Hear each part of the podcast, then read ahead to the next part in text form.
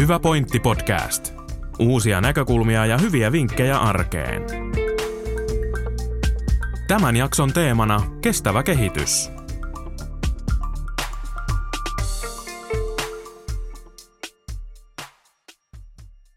Pohjanmaan kaluste on vuonna 1964 perustettu pohjalainen perheyritys.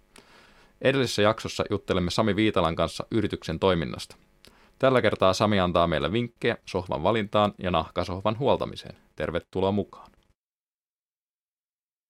Ympäristötietoisuus ja ekologisuus on kuluttajilla koko ajan kasvava asia. Näkyykö se teidän arkipäivässä?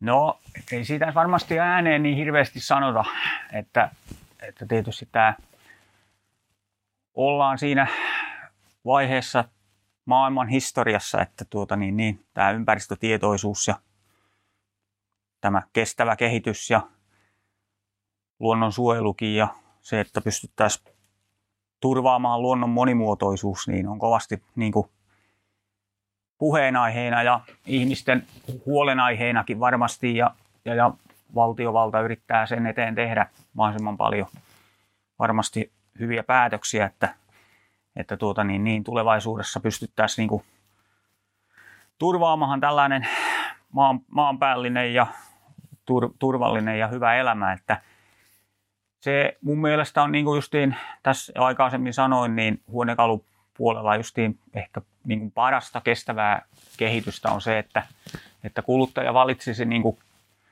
tuotteeseen kestävän materiaalin, No tietysti kestävää kehitystähän on se, että ostetaan sella, tuote sellainen vaikka luonnon, luonnon tuota niin, niin kuidusta tehdyllä materiaalilla, vaikka puuvilla kankaalla. No nahkahan on siitä hyvä, että sehän on luonnon materiaali, koska se tulee tuota niin, niin, lehmästä ja näin. Että, ja sitten, että kun ostetaan vähän kalliimpi tuote, niin se on mun mielestä sitä kestävää kehitystä, joka on, on sitten niin kuin lähtökohtaisesti myös käyttöiältään pidempi. Että, että mä uskon, että ja toivonkin tietysti, että ihan semmoinen kertakäyttökulttuuri olisi jollakin tapaa niin kuin vähän jäämässä tuota niin, niin oppositioon, että ruvettaisiin suosimaan niin kuin lähellä tuotettua, joka on tehty tuota niin, niin valmistajat tekee niin kuin tuotteensa kestävää kehitystä – tuota niin, niin sitoen käyttävät tuo, tuotannossa turvallisia, tuotteessa turvallisia materiaaleja ja niin edelleen. Että, että tuota niin, se varmasti on yksi iso asia, miten tämmöinen saadaan kuluttajien niin kuin takaraivoon niin sanotusti. Että, mutta se on tietysti, kuluttajahan ohjaa tietysti paljon myös sitten se raha, että mitä se tuote on maksaa ja mitä siihen ollaan, viimeistään ainakin se, että mitä siihen ollaan valmiina niin kuin sijoittamaan. Miten teillä näkyy suunnitteluprosessissa, valmistusprosessissa, raaka-aineissa, myyntiprosessissa kestävän kehityksen edistäminen?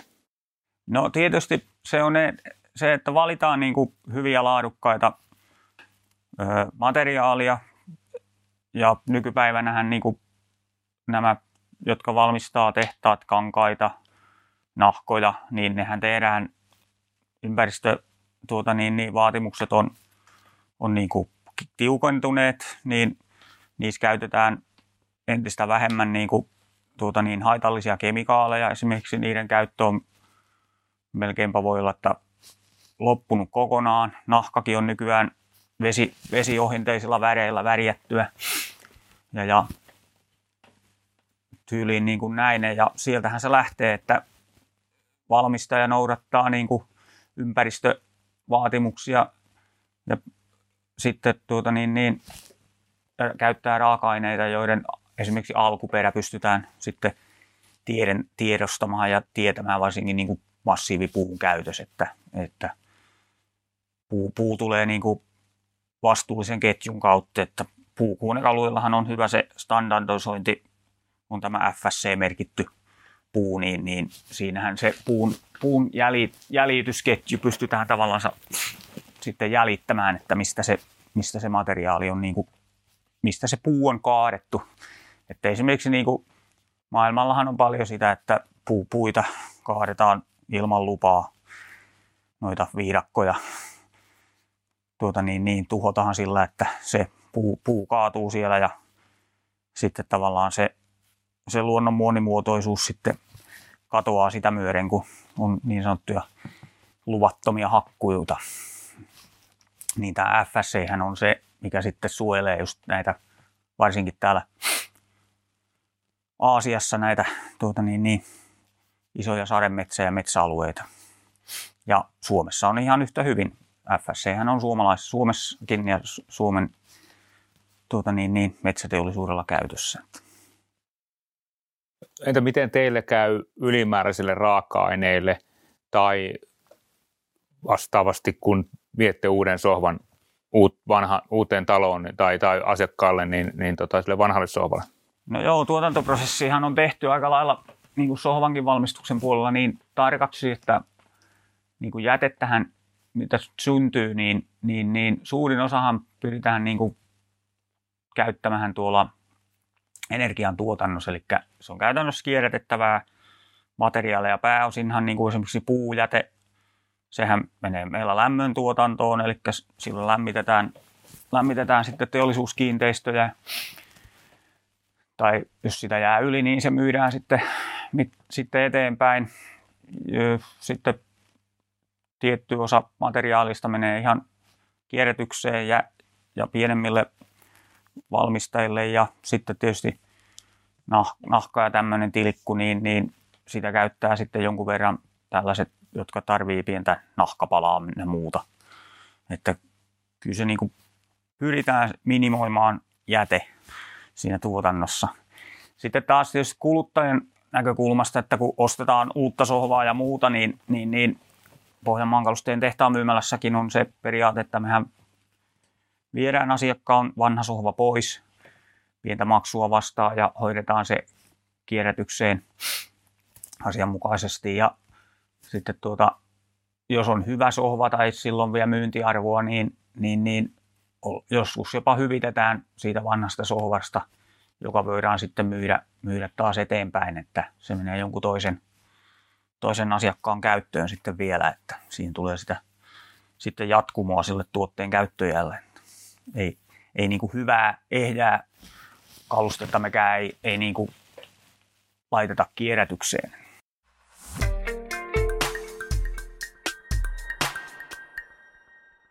kun monilla vanhoilla asioilla niiden arvo nousee iän myötä, kuten täällä näillä 60-luvun kalusteilla, niin, niin, niin kannattaako 60-luvulta ollutta nahkasohvaa vielä säästellä arvon nousemisen toivossa?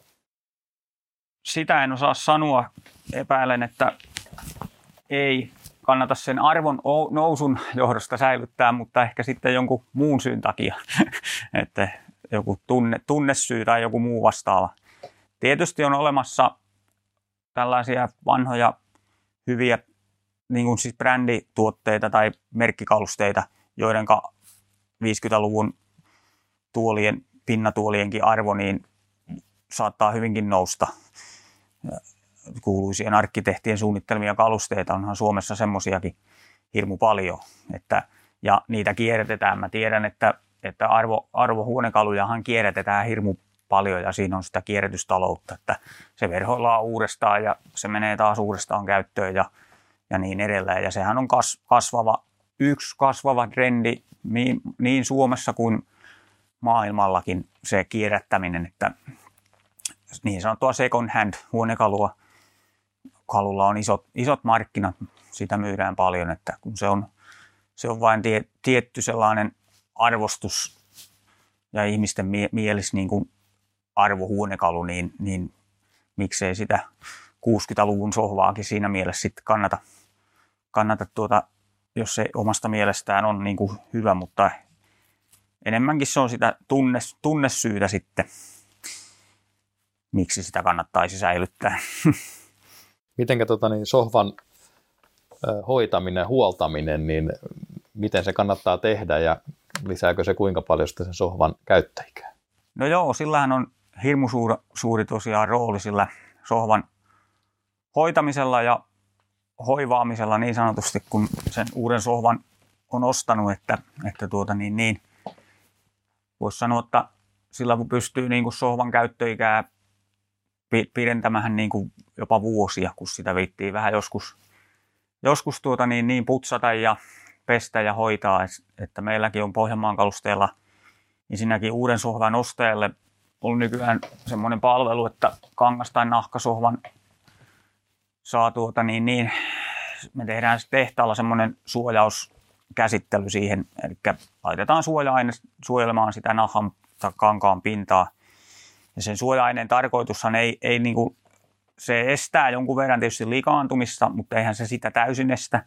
Mutta se suoja-aine on siinä tuotteen pintamateriaalin päällä sen takia, että sen sohvan puhdistettavuus helpottuisi. Eli siitä lähtee sitten lika helpommin irti. Ja, ja, ja mä ainakin kuluttajalle aina yritän sanoa, että niin kuin kangassohvankin paras hoito on se, että sen voisi edes joskus kerran pari vuodessa imuroida ihan vaan sellainen tekstiilisuulakkeella. Silloin siitä lähtee se pöly ja kun pöly on semmoinen ikävä, ikävä tuota, niin kaveri, kun se alkaa pinttymään siihen pintamateriaaliin, niin kuin varsinkin kankaan, niin se tarttuu sinne huokosiin ja sitten se kangas muuttuu vähän semmoiseksi vanhaksi nuhjusen näköiseksi ja harmaantuu.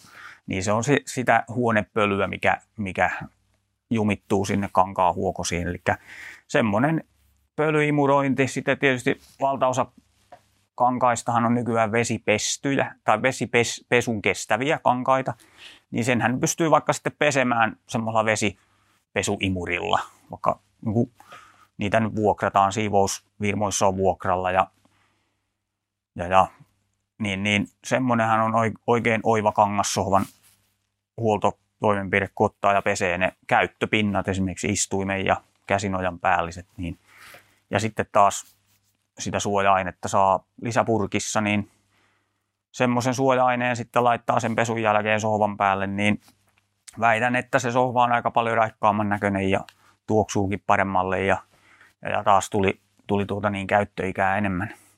Ja nahka materiaalilla löytyy ihan vastaavat aineet sitten, että nahkaahan on lähtökohtaisesti helpompi pitää puhtaana, koska nahka on, on sileä eikä se imaise sillä lailla niin kuin, tuota niin, liikaa itseensä, eli se kosteella rätillä pystyy puhdistamaan, mutta nahalle on yhtä hyvin tärkeää se, että siinä on suoja-aine päällä ja nahkahan jonkun verran kuivaa käytön aikana, eli se on syvä muutenkin aina suoja-aineella silloin tällöin käsitellä, että se pysyy semmoisena mukavan tuota niin, niin pehmeänä se pinta.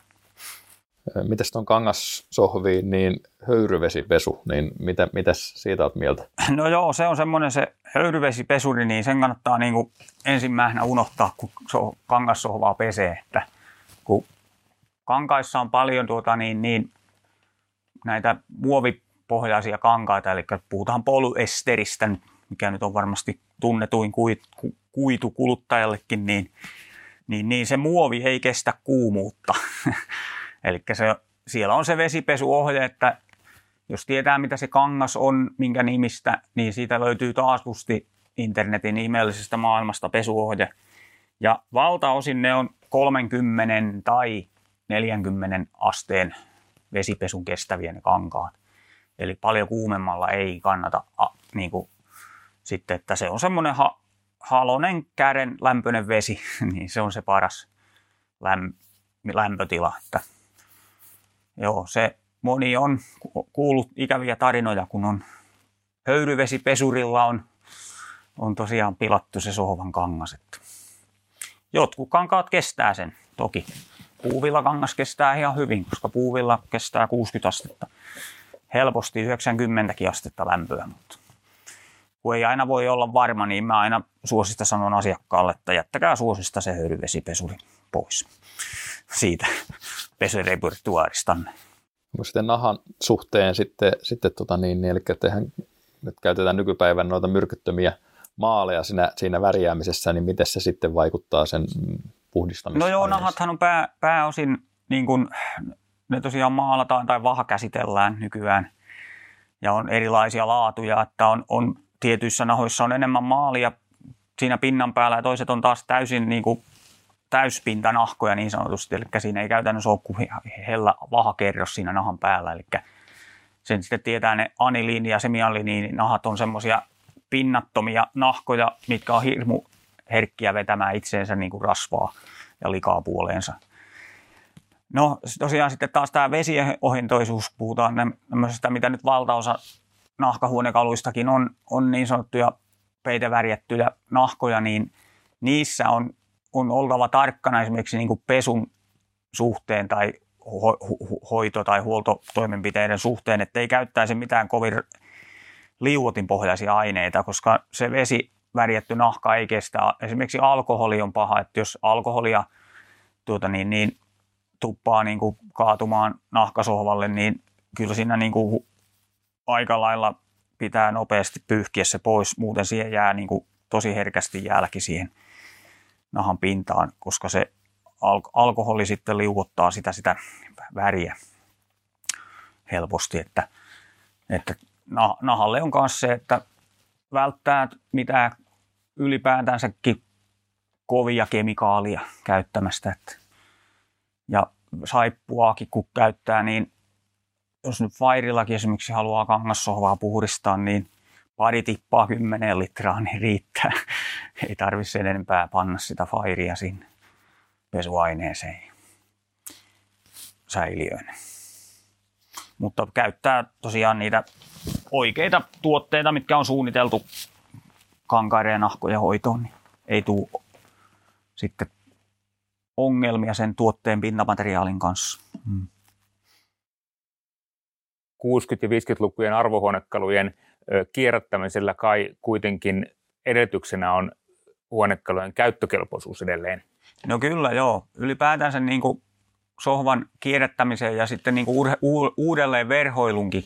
Tiedän, että ihmiset verhoilee hyviä kestäväksi ja mukavaksi toteamia huonekaluja nykyään paljon.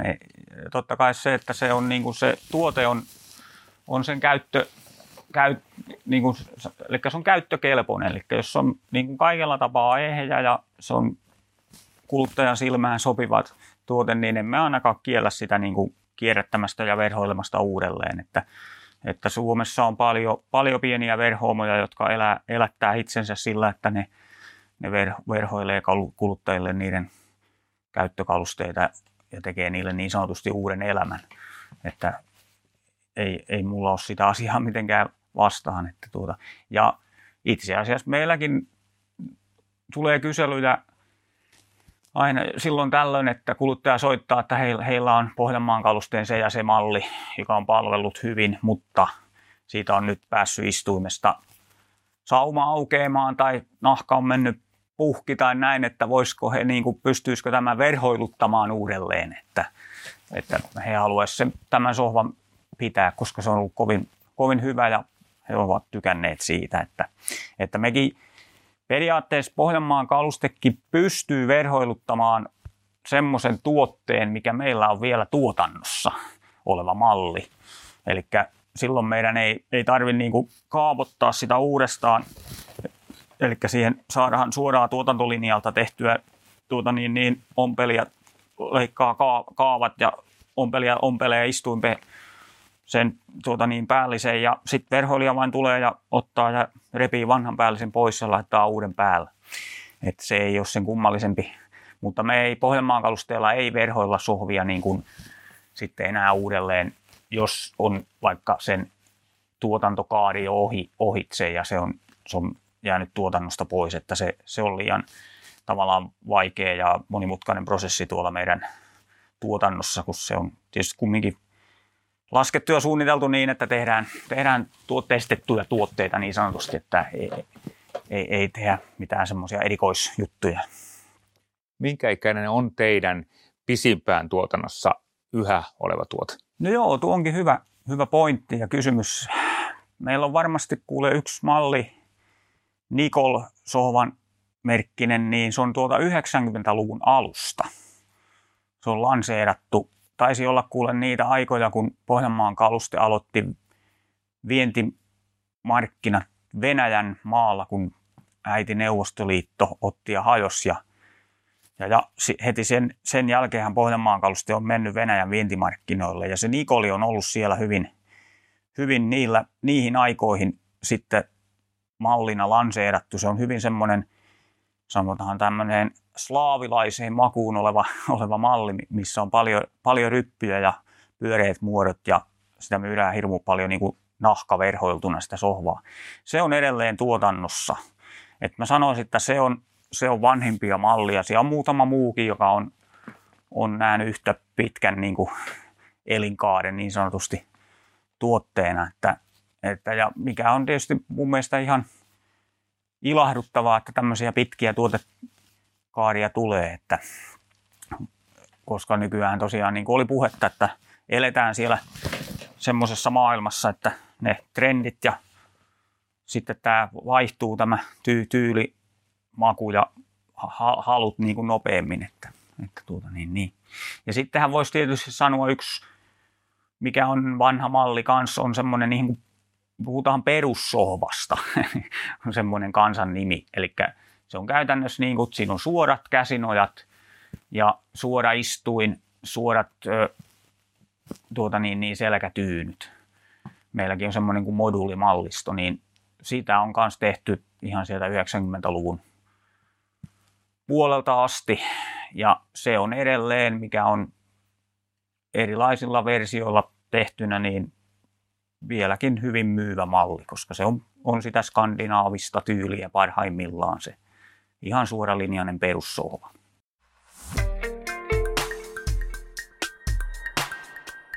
Joo, eli Pohjanmaan kalustehan viettää 60-vuotisjuhlia nyt kolmen vuoden päästä. Niin, Joo. niin mitäs, missä sä näet, että minkälaisia muutoksia tässä kolmessa vuodessa mahdollisesti tulee tapahtumaan?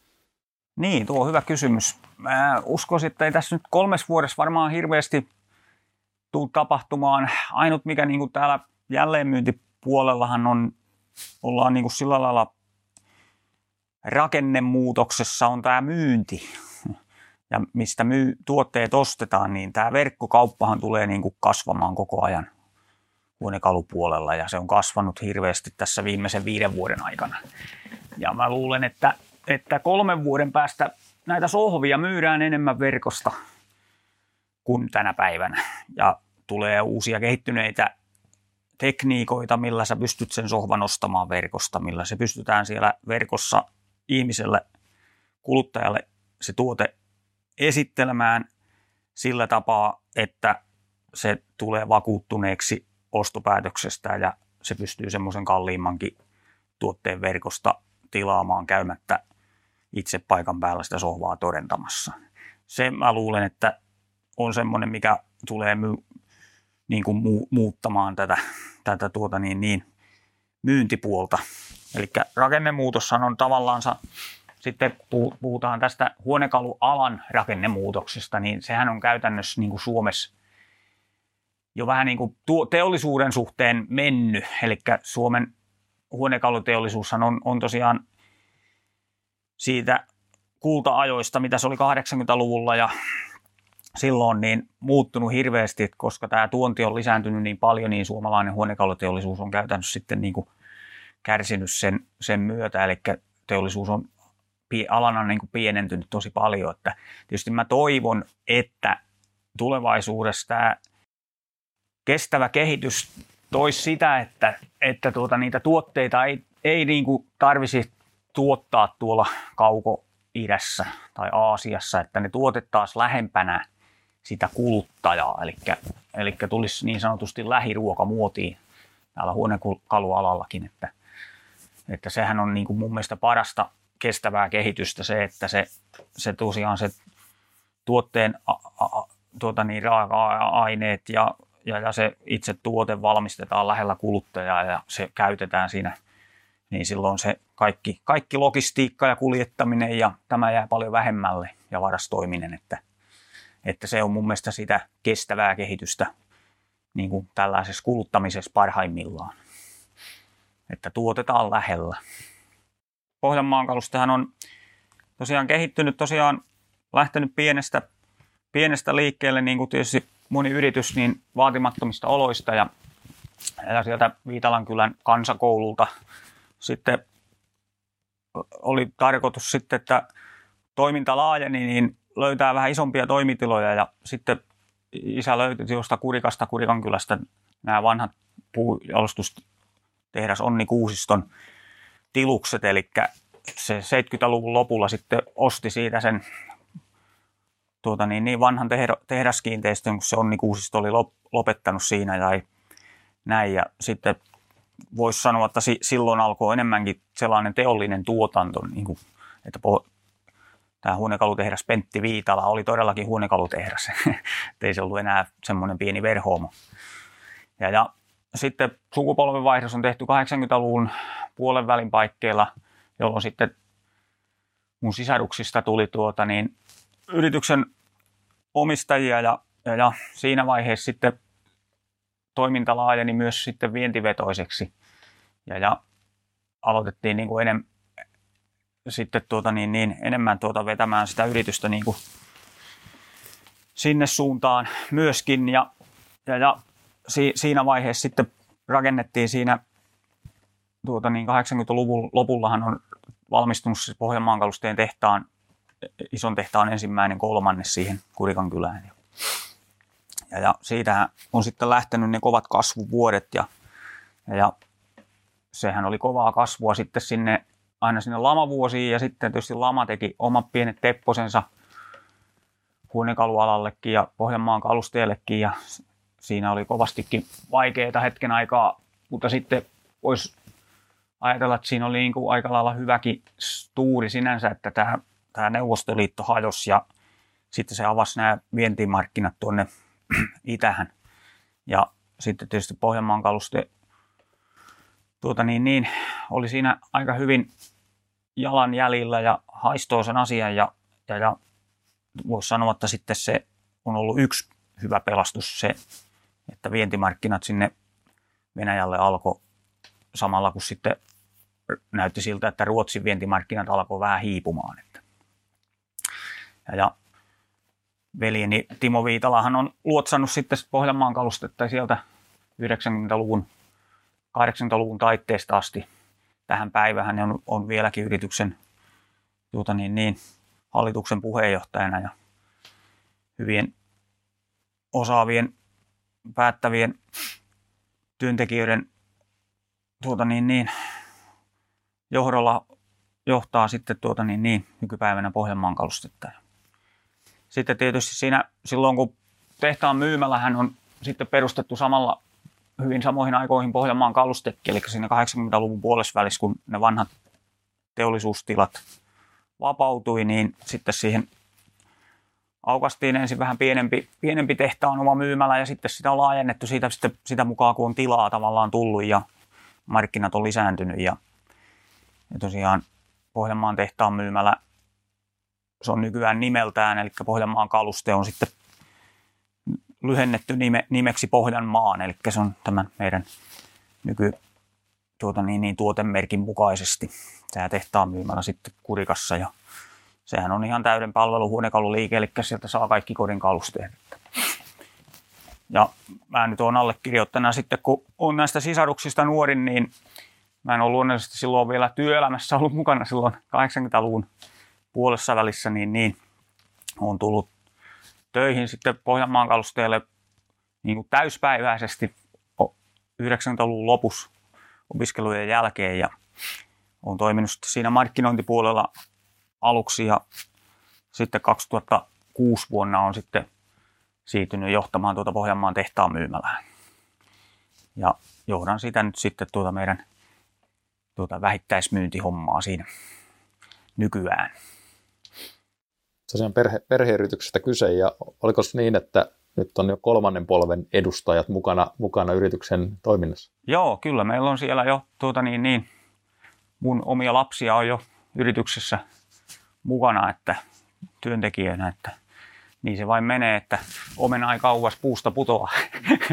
että näin se tahtoo näissä suku, suku- ja perheyrityksissä vähän olla, että se, se, tuota, se tavallaan sitten sieltä lapsesta asti jo vähän opitaan siihen, että ollaan, ollaan tuota niin, niin hengessä mukana ja eikä se, se on kumminkin se ylipäätänsä tämmöinen perheyrittäminen ja yrittäminen, niin se on niin kokonaisvaltaista asiaa, että se ei se, ei se niin kuin laittaa työpaikan oven kiinni illalla, kun sieltä lähtee, niin ei se, ne työt ei aina jää siihen, että kyllä niitä töitä kumminkin sitten aina kotuakin päin tehdään. Ja joudutaan kotua aina välillä lähtiä kesken muiden askareiden töitä tekemään ja kotona on lapset siihen tottunut ja, ja, ja tietysti hyvä, että lapsillekin on töitä ja heillä on kiinnostusta tuota niin, niin, tällä samalla alalla jatkaa kuin mullakin. Että.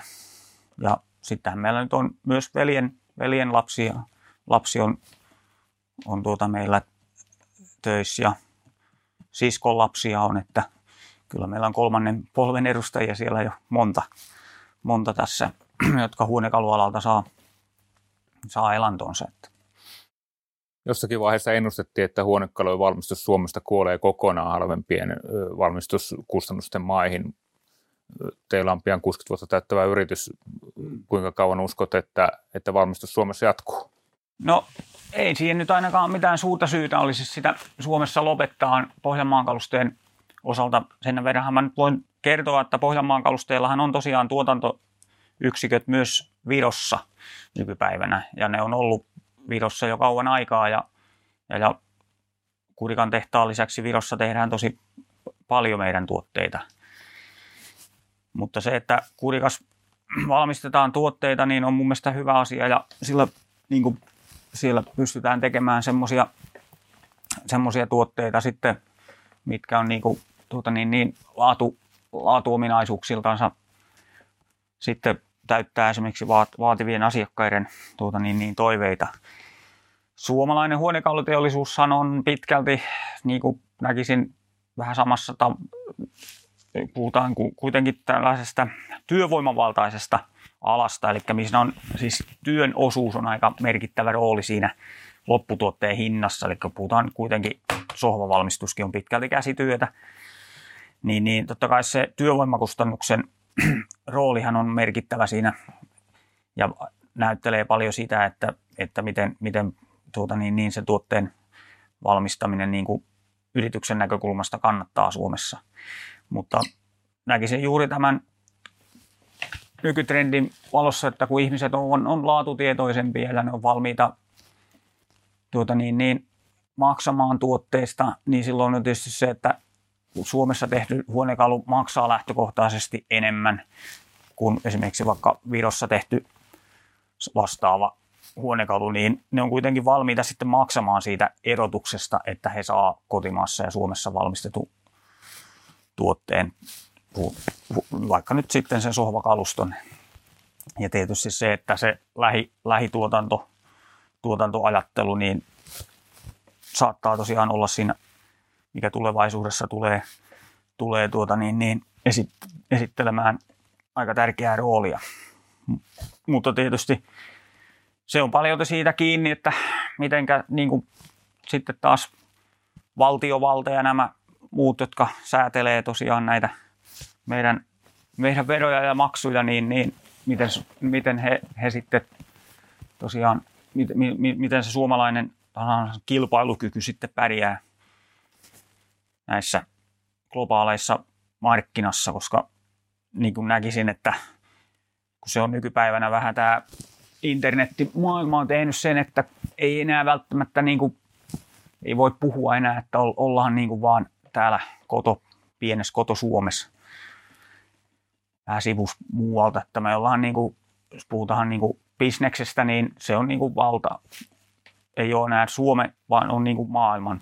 Että se on globaalia se, kaikki on niin kuin tavallaan sitä ympäri ämpäri maailmaa pitäisi pystyä toimimaan, mutta tietysti toivon, että suomalainen huonekaluvalmistus elää ja voi hyvin ja pystyy kehittymään tulevaisuudessa. Sehän on ihan selvä juttu näin.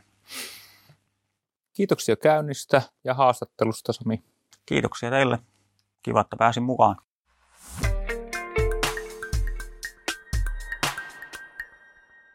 Kiitos Sami Viitala hyvistä vinkkeistä.